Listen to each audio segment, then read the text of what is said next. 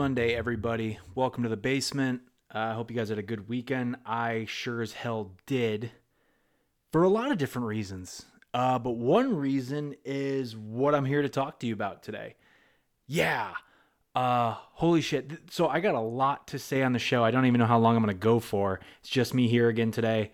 Um, but uh, I, yeah, I have a lot to talk about. But the topic is one thing, one thing alone. And if you follow me on social media, I'm not talking about the basement social media page. I think maybe today, actually, probably definitely today, because this is the new episode for today. Uh, yeah, I'm sure there's a post up about it. But you probably, if you follow me on my personal page, Mr. Geis, that's me on Instagram, you probably saw that I went to the theaters last Thursday night, a few days ago and I sat down in a dark movie theater by myself and sat through what has I don't want to say it's turned into like a a cultural phenomenon. I, I don't want to I don't want to throw any big words around because because like I, there's people I know that you know maybe aren't in the big you know movie lover cinephile crowd, but like you know friends of mine that you know look to me for when there's a topic of movies that needs to be discussed or filmmaking in general there, there's there's just it's I'm here to talk about Skinamarink is what I'm getting at. Skinamarink. That is a fun little title to say for a not so fun movie, and I mean that in the sense of I enjoyed the film, but uh, I didn't like enjoy it in a sense of God, what I I gotta get back to this thing. I, I do want to see it again, but I. Uh, well, let me explain here a little bit. I want to say it was a couple weeks ago. I had heard about this film coming out and like Shudder acquired it. It's going to be streaming on Shudder at some point. IFC Midnight is involved with it. They're a great uh, genre film brand that's kind of this like that's kind of this like, you know, you know, a branch off of, you know, the IFC, you know, independent, you know, everybody knows IFC. It's a fucking channel for Christ's sakes. Uh, But they acquired this film. I don't know where it came from.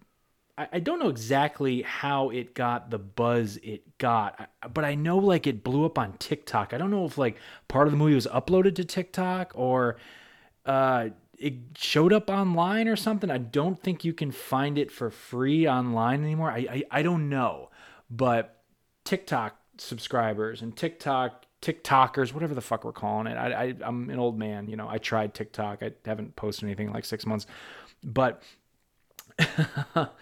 but like people on TikTok were raving about this as the scariest movie of all time.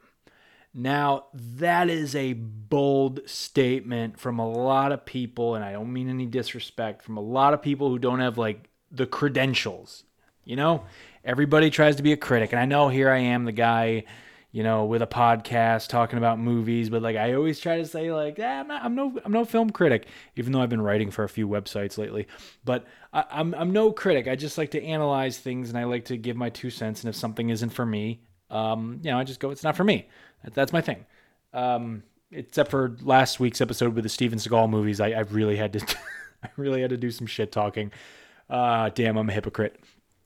But um so this is a movie like, like people on TikTok were just talking about nonstop, and I, I wasn't there for that. I didn't hear any of that conversation. I, I don't know, and all of a sudden, I think Shudder dropped a trailer for it on their Instagram, and I was just kind of like, "What in the fuck is this?" And you know, it says it's coming to the streaming service soon, and you know, but it'll be in theaters. And look, I live in Florida, as you all know. It's kind of a bubble with like kind of outside mainstream movies that get, I mean, don't get me wrong. If you do some digging in Florida, you can find theaters that will play films like this, like the the, the indies that are trying to scratch that surface of getting some real big success. But like, you know, cinema is there's there's a lot of us down here, but um we really got to search for them for us cinephiles. Uh, it's just retirees. um, so, all that being said, uh, I I just like searched it to see if it was going to be playing anywhere near me, and it actually was playing in two theaters close by. uh, for like two screenings on the sneak preview night. I don't know what it's like right now because I think it's a limited theatrical run and then it's going to go to Shudder. I should probably get in. I'm five minutes in. I should probably get into what uh, Skinamarink is about, and I'll get to that in just a minute. By now, you've probably Google searched it if you're listening, but um, so I seeked it out and I was just like, huh, I gotta watch it. A because I'm interested, and B because last night, Sunday, uh, if you tune into me and generic uh, me and Generic's other show, our YouTube live hot genre topics, uh, we touched on it a little bit. Uh, but I knew I needed to talk more. I could only really touch on it because we had a lot to talk about last night. So that's what this episode is for. It's completely devoted to me by myself talking about Skinamarink, a interesting horror movie, if you even want to call it a horror movie yeah, I, I, I like again, like I, I was talking with someone. Is actually uh Justin Charles, uh the Skate or Die Film Festival. I think he put out a review. He didn't like it uh, on his letterbox and whatnot, and he's just like, yeah, it wasn't for me. Uh, but I can get why people might like it. And he even we and him were texting a little bit briefly when I was just like seeking out people to talk to me about it because nobody had really seen it yet. Um, he was just like, yeah, it should have been 20, 30 minutes long, honestly. But he even said something like, hard to call it a movie, in quotes. And I was just like, yeah, there's something about this that, like, I didn't feel like I watched a movie. Uh, yeah. So let me dive into what the fuck. I'm a little loosey goosey. I'm very stream of conscience today. I'm sorry if I'm a little I don't know. Like I feel like what I'm about to everything I'm about to say is very stream of conscience. It's not going to be too button up. Uh, and that's what you all have told me you kind of like about this show. You like it when I get like this. But I'm going to try to be as studious and educational and pretend I'm wearing glasses right now as I can. Uh, let's let's let's talk about this movie and let's start with the plot. So this is off of just a you know Google. You just Google Skinamarink and the plot says two children wake up in the middle of the night to find their father is missing and all the windows and doors in their home have vanished. Uh, yeah. That is the plot, and the plot can be hard to follow at times. It's a very jarring movie out of the gate. I think I said, uh, I think I, I put up in a Facebook group that I'm in, yeah, of horror film fans, and I remember just kind of saying like, I almost walked out 20 minutes in uh, because this movie is 100 minutes long and i remember thinking how the hell are we going to last for 100 minutes in a movie like this? This film is very avant-garde. If you know what that is. If you listen to this show i'm pretty sure you know what avant-garde is. It is a very it is a it is some art house cinema here some art house horror. And this film does not rely on the killer with the bloody knife or the monster in the closet or the I don't know, possessed person or the werewolves and vampire zombies. This is not that kind of movie. Suspend your knowledge on horror as you know it. I hope I'm saying that right. Again, very stream of conscious here today. Uh, I was telling friends who are just like are going to see it. You know, they've seen it by now, but like I was telling friends, I was texting with Dave Zagorski uh, past guest on this show. He's, he was going to see it the night after I saw it, and, I, and he's a big slasher movie fan for obvious reasons. And I remember just saying like, I I don't think you're gonna like this film because I, I know the kind of horror you like, and if you want to give this movie a shot, you need to suspend your what you're bringing to the table for a hundred minutes. And I don't want to say like you know give it a chance, but yeah, like give this thing a chance. that was a weak argument, but um, because for a hundred minutes, there's really no shot in the movie that looks like it's something that should be in a movie. Uh, the film is very grainy. It has that film aesthetic, you know, with that crackling sound as well, and it doesn't necessarily I don't know. It, it, says like right after the title card, 1995 is you know when this whole thing is taking place. Um, so you know it also could be like a VHS camera of some sorts, but I, I don't know if they actually shot this on film or they used some sort of aesthetic. Either way, I thought if they use or, or if they use some sort of filter over the footage. Either way, like sometimes if you put a filter on, it gives it that like very Instagrammy vibe where you're like, oh, that's that's clearly a filter. Like th- this, I don't, I don't know. I don't know. Trust me, I have reached out to the people behind this movie and would love to get them on to talk about it. I've, I've Twitter DM'd the director. As of right now, he hasn't responded as I record this. But by the time this episode drops, I don't know. Maybe I'll be in a better situation. but um, yeah, it has a very just grainy look to it. So it does kind of give it this like cool nostalgic feel, especially for a guy my age the house that the film takes place in looks to be from the 1980s. Um, and you know, 1980s, 1990s. Obviously, it takes place in 1995, supposedly. And so that's cool because like I grew up in a house like that. I mean, I, there's stairs in the house, so there's it's two stories. But um, you know, I, I didn't I didn't have that kind of house. But like I grew up in a house that probably had some sort of vibe like this. But the things that happen in the house here in this film didn't take place in my house, thank God. Um, the camera shots, like I was talking about, you're just literally the camera is filming ceilings and lights and um, furniture and like just hallways that you know have like this backlight from like a TV that's on and all this stuff and all these just shots that I, I don't know. It's very interesting to kind of see the fact that they were able to craft a 100 that that's an hour and 40 minute movie out of shots that are just that. You know, there's just camera on a creepy looking toy in the dark. All this stuff. And um yeah. I know maybe that sounds boring. How are you going to survive a feature length film like that. You know, a 15 minute short probably might, you know, bode well, but uh, in my opinion, this film pulls it off. And uh, let me explain why. So, like the plot says, is it's about two children. It's a boy and a girl, and they realize their father is missing. Don't know where the mother is. Just you know, the father's missing, and I don't. The fa- the mother, I guess, is not present. She's not there to begin with. But they wake up in the middle of the night, and their dad's gone and nobody really knows why. And so that to me is like nightmare fuel as a kid. Like this movie, the overall aesthetic gives you that feeling of people. People on the internet are talking sleep paralysis, um, night terror, just the overall look of it. Just, but for me, I never had sleep paralysis. I never had night terrors. Thank God. I heard it's an awful thing to deal with.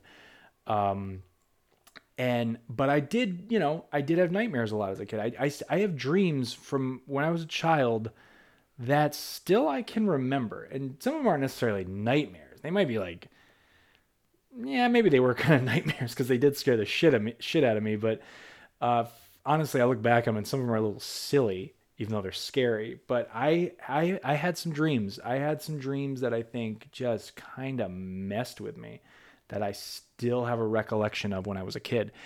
And so, you know, obviously there's the feeling of waking up in the middle of the night at 2:30, 3 o'clock in the morning as a little boy, and you know, maybe someone was awake in the living room and the TV was left on and they're asleep on the couch, and you kind of, you know, know what that looks like as a kid. Like th- this is a movie that has this weird feeling of safety and comfort of being in a home and being in your home while at the same time having anxiety about something awful is going on and you don't know what it is because you're a little kid. You know, like being an adult, you grow, you know, you hear a sound in the middle of the night. Hopefully, it's not a somebody robbing your house and it's just something fell. You can wake up, you can kind of rationalize what's going on, and then you can go back to sleep. As a kid, uh, you kind of get in your own head. And I think that movie really captures that really well. So these kids wake up and they learn, and then this is where it gets kind of trippy. Like, um, they see that the doors and windows to the house have, they're just like gone. And so they're trapped in their own house in the middle of the night. And, uh, I won't dive too far into the concept with the doors being gone and whatnot because this, you know, that I might need to kind of review a little more on a, a, rewatch whenever I decide to dare myself to rewatch this. Um, yeah. So they wake up and, you know, as little kids do, and I think as a lot of little kids from maybe my generation, uh, we would kind of go watch cartoons to separate ourselves from whatever problems could be going on in the house. And I, I have a faint memory of that. And I had a good childhood and I was I was raised well. There wasn't a lot of, you know, butting heads. There wasn't a lot of massive problems in my household growing up. I'll just open, you know, I, I mean, there, you know, every family has their their stuff. I'm not going to go into that, but I I didn't come from a home where there was awful awful things where I had to go hide or something. Like I just want to put that out there. Um, but you know, that, that's what kids do. They they when there's something maybe dramatic going on in the house that they don't understand, they kind of I, I think, you know, I'm not a child psychologist, but, you know, we go off and we do our own little thing. We go play with our toys in the room when maybe there's a serious discussion going on in the living room. We go watch cartoons. And so these two kids sit down and they watch cartoons. Now I need to say another big point that is going to maybe rub people the wrong way, but it's going to prove how much of like an art house avant-garde movie this is. You don't ever see the kids. You never see their faces. There are a couple shots where you see the back of uh, I think the little boy's head um, you never see you see their feet. Like you'll see like their feet moving across the carpet, um, which again was pretty nostalgic because I don't see a lot of houses with carpet anymore. and I don't know why I'm throwing that in there, but uh, like I grew up in a house with carpet for most of my childhood, and um, and they talk to each other, and they'll cut to shots of like a hallway, but you hear the two children talking to each other, whispering to one another, and they're all like these brief little one sentence lines that just are unsettling. They don't know what's going on. They're asking each other questions. And um yeah. So there's that. And eventually uh the daughter disappears. I believe it's the daughter. The girl disappears and I'll get into that in a little bit actually. Again, stream of conscious here. I don't really have a lot of my notes. I'm just trying to go over how I feel about this movie. Now, like I said, 20 to 30 minutes in, I contemplated just going home, leaving the theater. I was like, oh, this is one of those kind of artsy fartsy movies that's just not going to be for me. Uh, and but I was just like, so what I actually started doing, and I was alone in the theater. Now, mind you, mind you, uh, now if I may m- mention, I was alone in the theater when I got in. And I like immediately had like an unsettling vibe. About five minutes later, three very loud, obnoxious people came in and sat down like five rows below me, and they were just talking the whole time during the previews, and I was just like. Ah, I want to try and enjoy this. Um, you know, damn it. you know, maybe I kind of wanted to be alone. And I was just like, damn it. So, like, and then 10 minutes in, they left because they started getting creeped out. And then they came back. And then they left again. And then they never came back. And I got to say, I would have loved to watch this with some other people getting freaked out because I started getting freaked out about 30 minutes in. There is a pivotal point. Wait a minute. Before I go any further, I've told you the plot.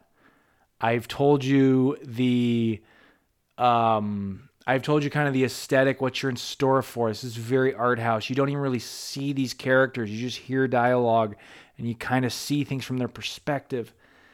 Um, if you have not seen Skinamarink, do not listen to the rest of, rest of this episode because now I'm going to go into the area of analysis of what I saw on screen and how it made me feel.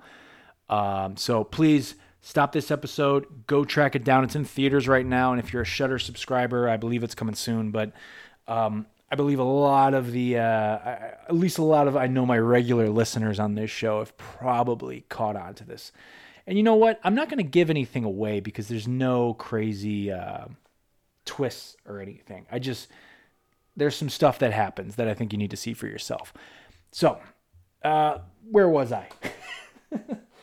uh, yeah, three people who are obnoxious that I kind of was annoyed with at first ended up leaving and not coming back, and I really kind of would have loved to have some uh, some people there to get freaked out with as a kind of a buffer, even though I wasn't there with them. I was by myself.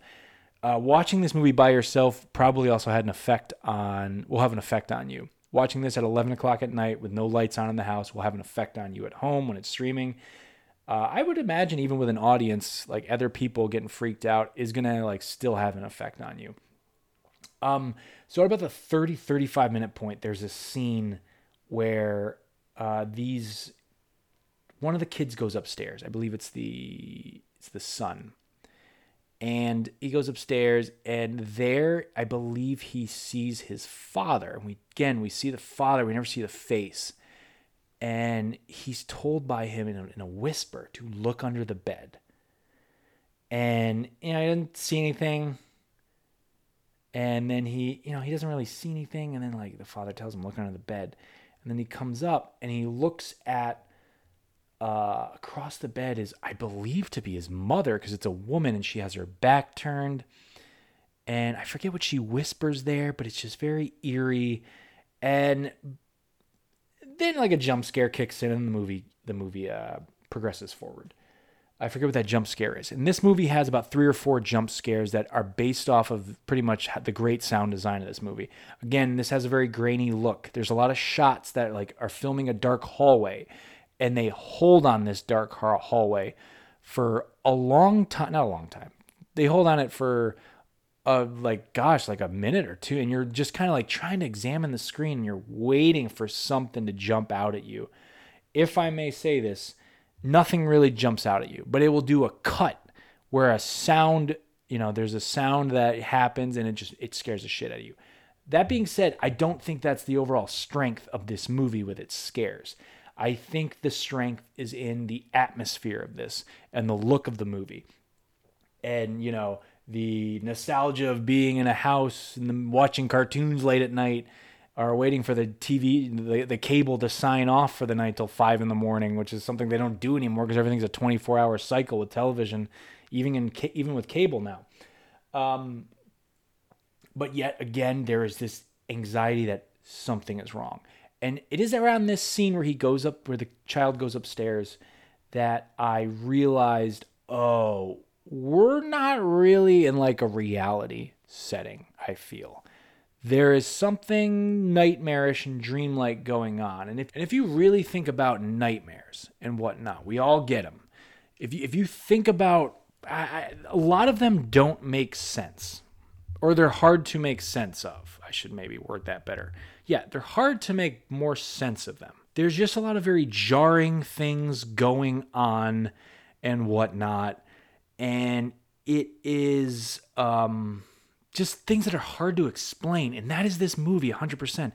There's all these weird camera angles where we're just looking at a ceiling and there's something absolutely fucking just eerie about looking at this ceiling we're seeing the TV like in the in the distance and it's very shadowy around it and we're looking around the screen to see if we can see anything but nothing is like nothing's scaring us about it.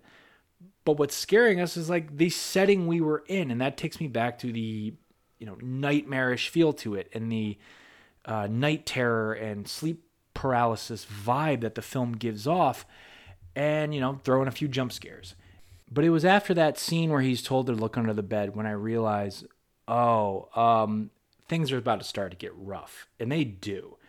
This I started noticing I was looking away from the screen a lot more, or I was trying doing that thing, you know, in horror movies where you're in the theater where you're like you're like looking at the screen, but you're also kind of taking quick glances away, so you hope you miss the scare, but you also kind of want to see what it is, which you know makes for great cinema. I feel, uh, you know, I have to give the film praise for that because, uh, you know, that can draw in kind of the mainstream crowd more than the art house crowd. You know, getting people to do that is a really pow- a really powerful technique to do as a director.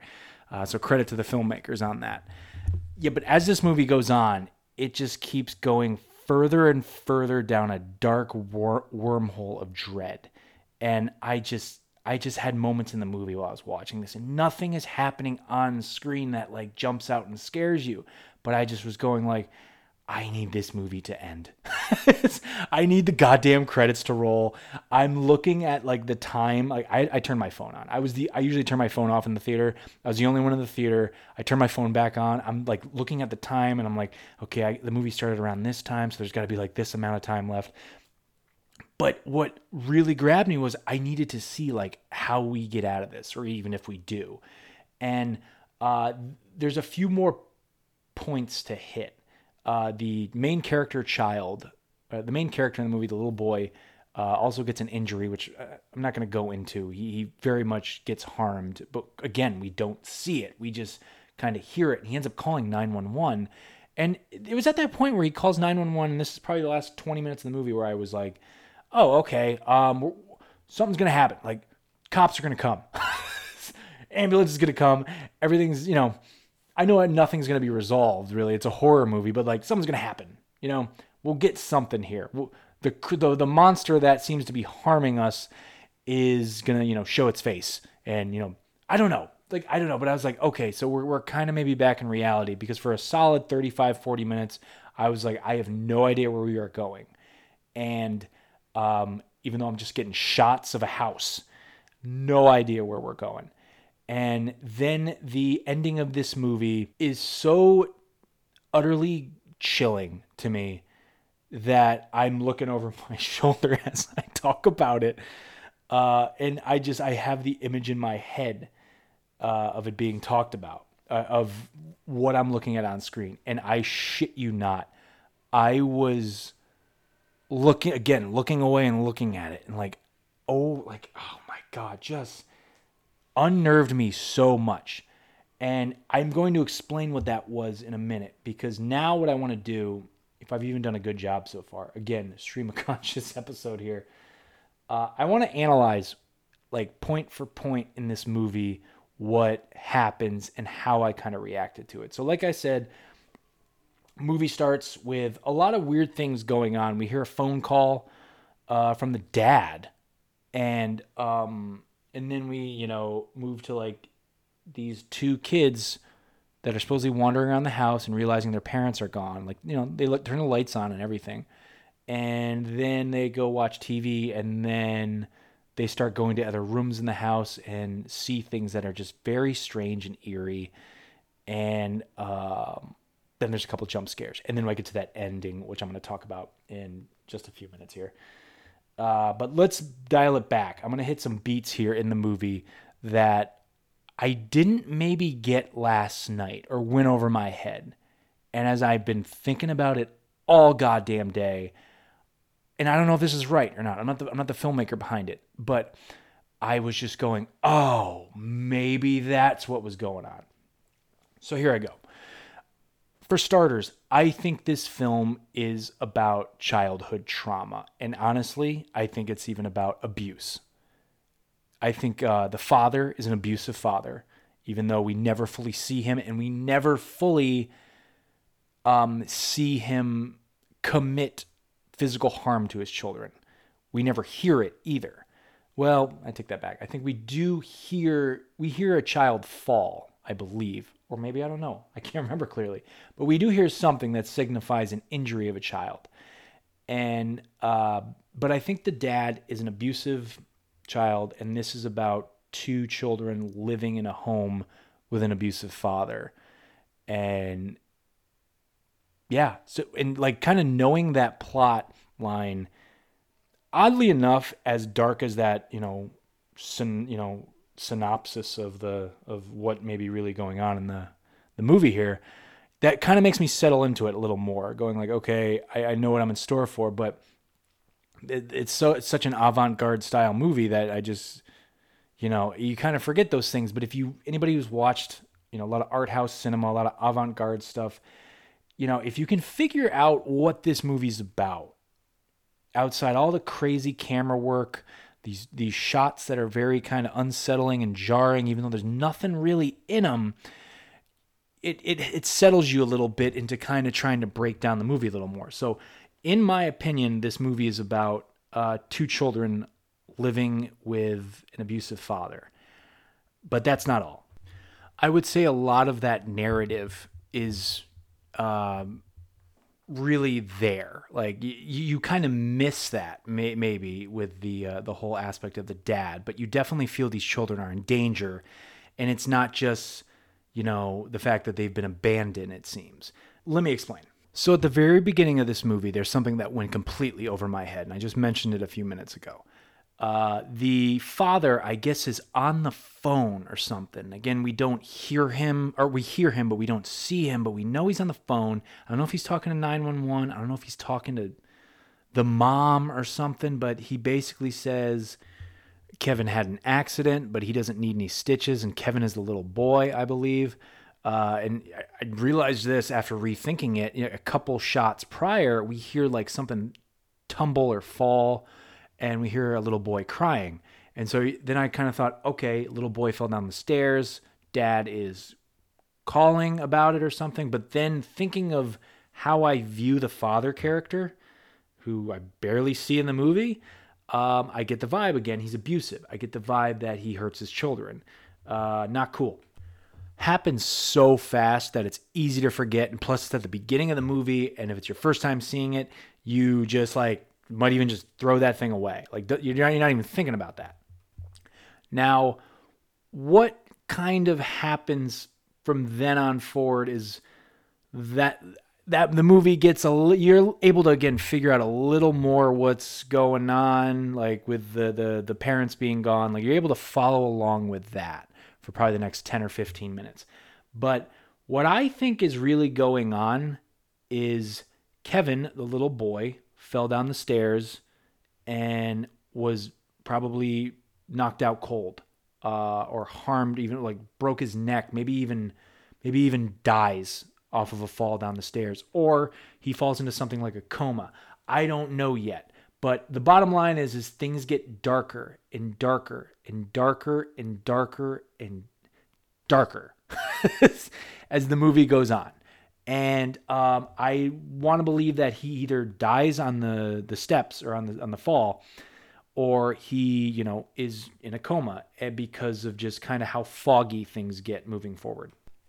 Because if you go back to the beginning of the film with the opening credits, you know, like the movie opens like a movie. It, it, there's the opening credits that kind of fit the tone and aesthetic of the film, but you know, if you feel like you're getting set up for a film, and, you know, the opening shots just kind of feel like any sort of opening establishing shots of something prepping to bring you into a plot.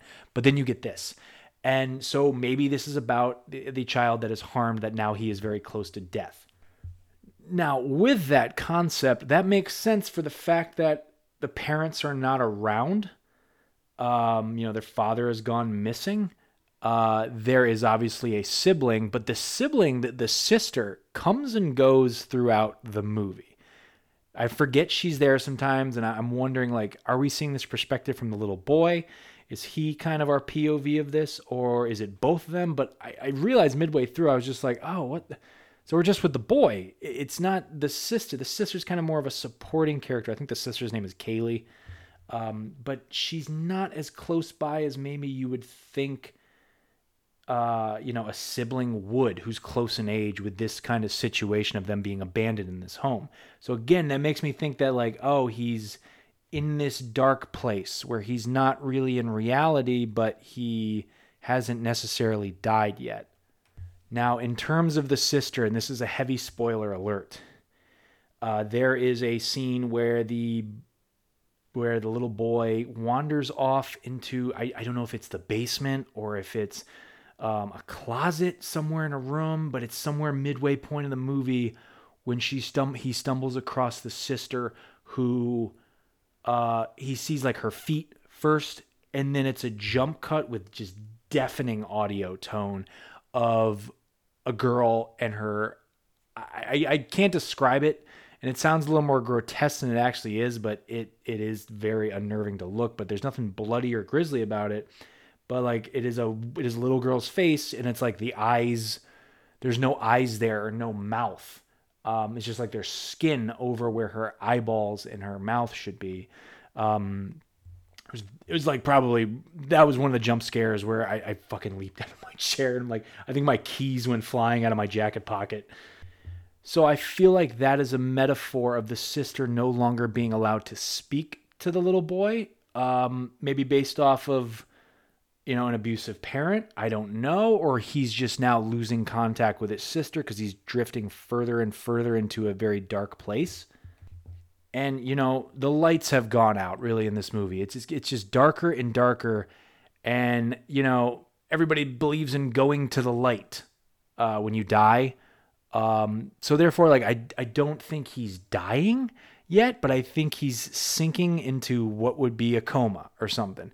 Or he could be dying and he's now fallen into this deep morbid thing, and that's what happens to us when we die. Kind of one of those like really fucked up theories of you know nothing happens when we die; it just turns into this dark, non-existent thing. I don't want to dive too far far into that mind fuck, but yeah. Uh, it is also there's also a scene like I mentioned earlier where the little boy uh, hurts himself physically. I believe he harms his eye. Uh, again, you don't see it. You just kind of he hurts himself and he makes like a 911 phone call. Uh, upon rethinking that, I want to believe that maybe Kevin is in reality on a gurney somewhere and they're working on him. Uh, but he is, you know, slowly losing it. The lights have gone out and it's not looking good. You know, maybe he's being operated on or something and he feels that in whatever kind of mindset or realm he may be in. I know I'm getting into really trippy shit right now, but uh, I, that just kind of made me think like that maybe that's what's going on in reality. Uh, he's you know on a table, probably maybe close to death, and they're trying to revive him, and they've had to cut him a little bit to do whatever. Now, what follows later in the movie is there's a there's a cut to black, and then I think when we come back up from black, Kevin, the little boy, is upside down. He is now, I think, like we we see him like on on the ceiling, like his feet are on the ceiling and whatnot, or or or just like everything that should be on the ground is up on the ceiling or, or, something like that. And I think that's just a metaphor for everything in his world has now been upside down. And then it cuts to you know, we see this shot of this pile of Legos and everything and like all his toys. And those, there's like a lot of frequent cutbacks to these toys and these Legos being in front of a TV. And, you know, I, I think that's just like there's a nostalgia to it of just like playing with toys as a kid, but like eventually you kind of distance yourself from all the toys you had growing up.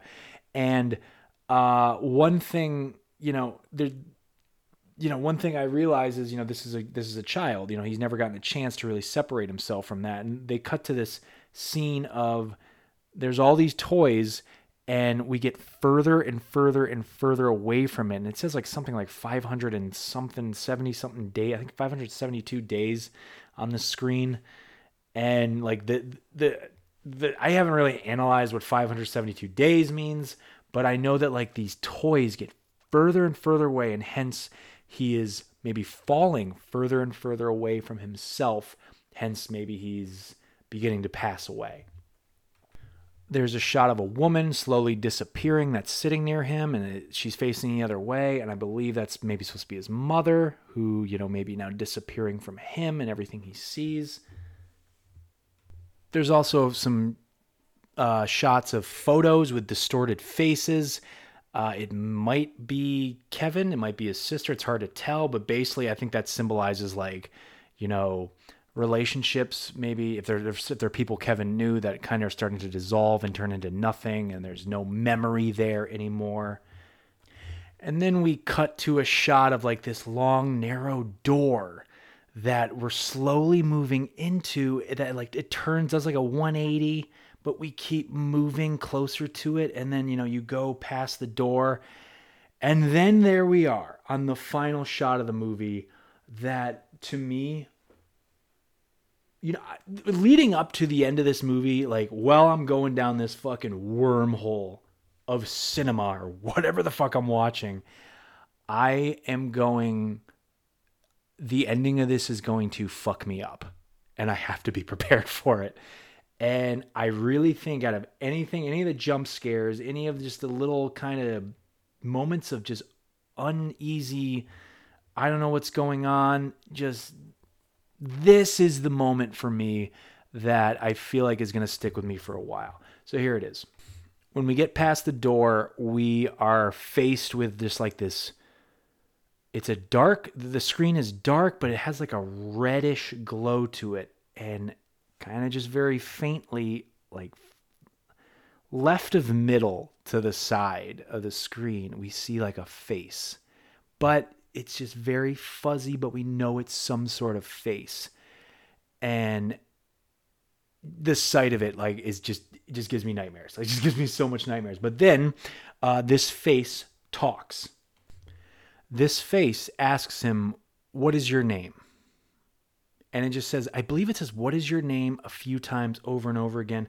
I don't know if we actually hear Kevin respond, and then uh, the face tells, which I believe is, which is Kevin, to go to sleep and I, I think it says it multiple times go to sleep. And I believe this is a metaphor to say that Kevin has now died. This little boy has now died. And um, I believe the face is supposed to be a metaphor for death in itself, of, you know, not death with a big long robe and a hood covering its face and it's holding one of those. I even forget what those tools are. Um, but I, I believe this is like a metaphor for death.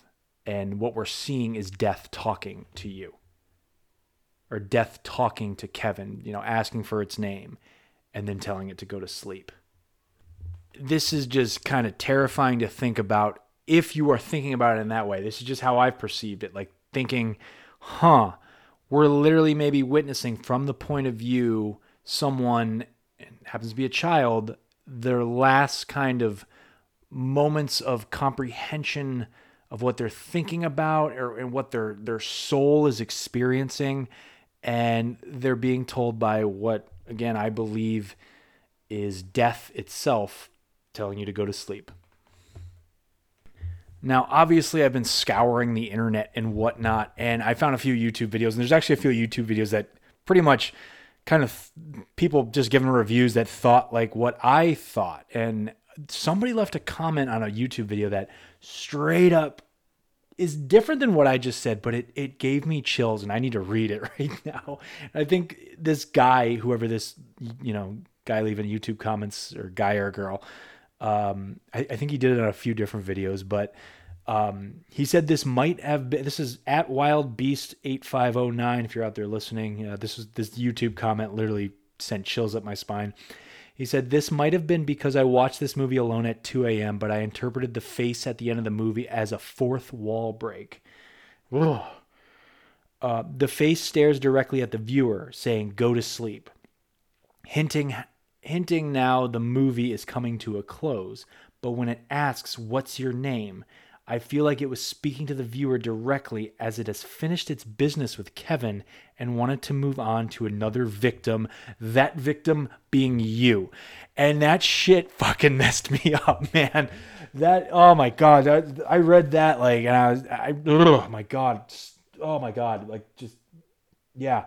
So I'm just going to go with the fact that he was just dealing with death. Um, yeah, there has been a lot of talk within the last couple weeks to the past like 24 hours as I record this 24 hours. Who knows what's being said over the weekend about this movie? Skinamarink. Um, and I, the, the, you know, I think the term Skinamarink, it, it comes from, I think, the cartoons that are playing, uh, which is an interesting take. Uh, I believe there's uh, the melody to Skinamarink, if people know that song, in one of the cartoons. I I don't know because I know they credit it a lot in the opening credits, and I actually I, you learn a lot about how the movie got made. I think in the opening credits, I believe this was funded on Seed and Spark, which is a great crowdfunding service, and because they get they thank a lot of their contributors on Seed and Spark, um, the filmmakers do, and I, I mean that, that's what it said. I don't I don't know the full details on that. Um, yeah. Uh, so I apologize if my analysis was a little dark on this one, but this movie, it, it's definitely an experience. Uh, there's been some negative reviews. There's a lot of one stars out there, half stars. People just kind of didn't get it, or it just wasn't for them. Uh, it, it's almost like I wish I didn't get it. I can like, can you imagine if I walked out of the movie theater, uh, 20, 30 minutes in, and just moved on with my life? Because I just have been dwelling on what this movie's trying to say for so long. And I think that makes it a great piece of art. And it, it's awesome, I think, in this day and age, despite, you know, this movie having a very dark subject matter. Um, that you know movies like this can get onto the big screen. These little independent films can get onto the big screen. I think it says a lot about where we're at with making movies, and also that any independent filmmaker, myself included, doesn't have any excuse. Just get to work. Try to make something cool. Yeah, some people are going to hate it. Some people, a lot of people might really love it though. And I think Skinamarink is a lot of people are calling it found footage. Is it Blair Witch? Is it, you know, paranormal activity? Uh, I haven't seen, and I don't think it's found footage. I don't know what this is. Again, like it, it's hard to even classify it as a movie, but um, I don't think it's found footage because I feel like there's always that element of you know someone is controlling the camera, and then the the character is someone controlling. There's a character controlling the camera that you don't see as much, but you know someone's holding a video camera. That to me has always been found footage. Um, but this, I don't know who's controlling the camera. Are we just seeing point of views? We're just seeing these random shots. We're just seeing stream of consciousness. Hence this episode. Holy shit, we have come full circle. My mind is blown. Dude, what if I'm in a coma? um, regardless, I don't want to make too many jokes because I feel like this movie also and again, I've reached out to the director. I haven't heard back. I'd love to get him on the show. Um, I know he's done a few interviews. I don't know like what's going on for press with this movie, but interview wise, but I I love to get him on the show. Uh, pick his brain because the crafting of this movie is so amazing. Um, I wonder how long it took them to make it too. But I also there was some there was a very personal feel to it. I don't know, you know, if if if this director's kind of maybe channeling inner demons or something on the under the screen. There was something that I really felt at its core, not just with these, you know, certain kind of shots. And the more I think about the shots and how they're just filming um, you know, just random things in the house, it does kind of feel like they are from a child's perspective. You know, we saw things very differently you you you see the world differently as a child than you do as an adult. That's that's a thrown out fact that everybody's talked about time and time again. But I really feel like you know the way these cameras have these just subjective shots and just very you know avant-garde style filmmaking we're just looking at a wall don't know why we're looking at this baseboard but here we are you know i don't know it feels like it's through the eyes of a child um, so you know that's my take on that as well. Why the why the um, you know cinematography of this movie is so just not like anything I've ever seen. I am so happy I saw a movie like this, and I'm so happy I'm able to get on here and talk about this absolute um, interesting film that is a horror movie. It's being marketed as a horror film, and boy, does it really kind of shake me to my core for a hundred minutes of really not seeing too much, just a lot of very unsettling shots where you're waiting for a monster to jump out, but nothing ever really does. Or does it? I don't know. Like it's it's I think if this film gets the traction it does, uh, I think we could be talking about it for a while because Again, just like I started at the top of this episode, TikTok people have been talking about this for a few weeks. Um, and I think now that it's getting a theatrical run, I think a lot more people are going to talk about it on the internet. And I think when it pops up on Shudder, a lot more people are going to talk about it. I don't look if you. I thought my balls were big. I thought I could fucking sit in a theater by myself, unfazed by this. I was wrong. I thought my balls were big. That might cut that part out. But uh, I I was very wrong. This I I have not felt this way about a movie in a while. I have not sat through a horror movie like this in a while where I, I just I had to kind of look away. But with all that being said, um, if you missed it in theaters and you have Shudder, check it out on Shudder. Watch it at watch Skin Skinamarink at like eleven o'clock at night. I dare you with the lights off. I dare you. This is my dare for all you listeners. Um, all right. I've talked by myself long enough. Uh, that's today's episode. Track down Skin Skinamarink.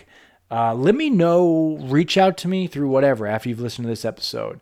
I probably didn't do that great of a job analyzing. I tried to do my best. Um, but let me know if you've seen it and you like it. I'd love to keep the conversation going about a movie like this and champion it. Even if you didn't like it, reach out to me. I don't mind having conversations like that. Anyway, see y'all next week. Take care.